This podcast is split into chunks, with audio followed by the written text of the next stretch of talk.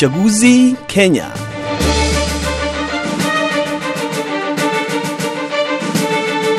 Katika mfululizo wa makala zetu kuhusu uchaguzi mkuu nchini Kenya, leo hii tunamulika suala la elimu, ikiwa limepewa umuhimu mkubwa na wananchi nchini humo na vyama vya siasa vinavyowania nafasi ya kuongoza nchi katika uchaguzi huu wa kihistoria. Sande Shomari anaeleza zaidi. Uchaguzi wa mwaka huu nchini Kenya unapewa umuhimu mkubwa na utakuwa wa kihistoria, ukizingatia changamoto mbalimbali zinazoikumba nchi hiyo, mojawapo ikiwa ni elimu.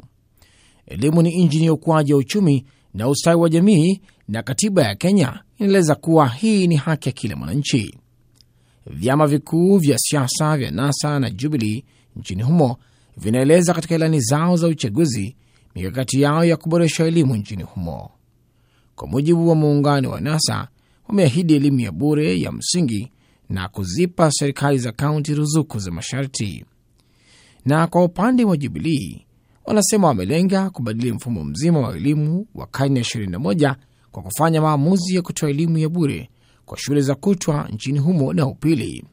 Tukasema ya kwamba tunataka kuhakikisha ya kwamba hakuna mtoto tena ambaye atanyimwa nafasi katika chuo kikuu au katika secondary school ati kwa sababu shule imesema ya kwamba wewe mzazi lipa mtihani ndio mtoto aweze apate certificate ambayo itamwongoza. Hali kadhalika muungano wa NASA umeahidi elimu ya bure kuanzia shule za chekechea mpaka sekondari. Suala la elimu ya bure lilizungumzwa tangu wakati wa utawala wa Rais Mwai Kibaki mwaka elfu mbili na mbili alipoahidi elimu ya msingi ya bure kwa wote nchini humo, lakini ilikumbana na changamoto mbalimbali ikiwamo kufurika kwa wanafunzi wengi kupita kiasi, kupita idadi ya walimu, ada mbalimbali kama vile za ulinzi, majengo na mengineyo. Katibu mkuu wa chama cha walimu nchini Kenya, Wilson Sossion, anaeleza jinsi NASA walivyopendekeza kushughulikia changamoto hizo ikiwamo ya upungufu wa walimu. National Alliance wametuita na tumeweza kuketi na katika proposal yao wamesema wataangalia other sectors ya katika budget iliyoko kwa sasa na kumobilize 70 billion per year iende education, na wamesema kila mwaka wataajiri walimu elfu ishirini ndio kwa kipindi ya miaka minne uh, ile current shortage ya 100,000 itakuwa imekuwa breach. Tunaona hiyo ni mwongozo ambayo inaenda na figa.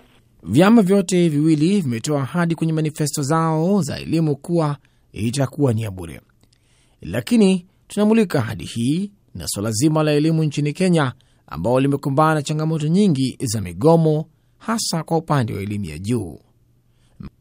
Mkakati wa Jubilee katika kuboresha elimu nchini humo ni pia kuhakikisha kwamba watoto kuanzia chekechea hadi elimu ya sekondari wanapata elimu ya bure, na mkakati wa NASA unaeleza kwamba wanafunzi wapatao laki mbili na nusu wanakosa kwenda sekondari kila mwaka.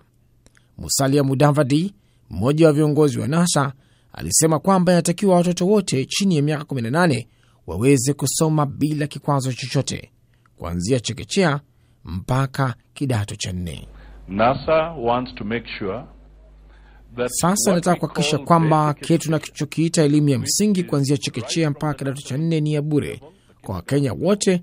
Mikopo ya elimu ya juu ya wanafunzi inangojewa kwamba kwa miezi sita.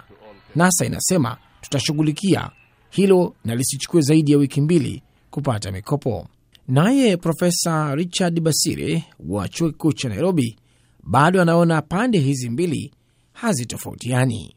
Ukiangalia hawa wawili si tofauti vile, manifesto zao ni kama ni sawa. Mmoja anasema ataanza wakati fulani na mwingine anasema ataanza wakati fulani, lakini yote wanayoyasema ni yale yale tu. Je, ahadi za chama cha Jubilii katika kuinua mfumo wa elimu nchini Kenya zinapokelewa vipi na chama cha walimu nchini humo? Wilson Soshon anaeleza. Kwa upande wa Jubilii ni sera ambayo tunaona kwamba ni ya kuhadaa wananchi, sababu kupeana elimu ya bure ya sekondari, kuna mambo kadhaa lazima ifanyike, kwamba kuajiri walimu ya kutosha, sababu sekondari, shule zetu za upili ina upungufu uh, asilimia thelathini na saba ya walimu, na hiyo ndio inaleta ile inaitwa indirect cost. Wakati huo huo, itakumbukwa kwamba kazi ya walimu imekuwa hatari katika baadhi ya sehemu nchini Kenya, na kutokana na miundo mbinu, bado kuna watoto wanasafiri umbali mrefu kwa miguu kwenda shule, na wengine kukosa chakula, wengine wakijifunza chini ya miti, na hali kadhalika usalama mdogo. Swala la elimu lina changamoto kubwa nchini Kenya, na vyama vyote viwili vimeazimia kuifanyia mabadiliko yanayopaswa. Sandey Shomari, Sauti ya Amerika, Washington DC.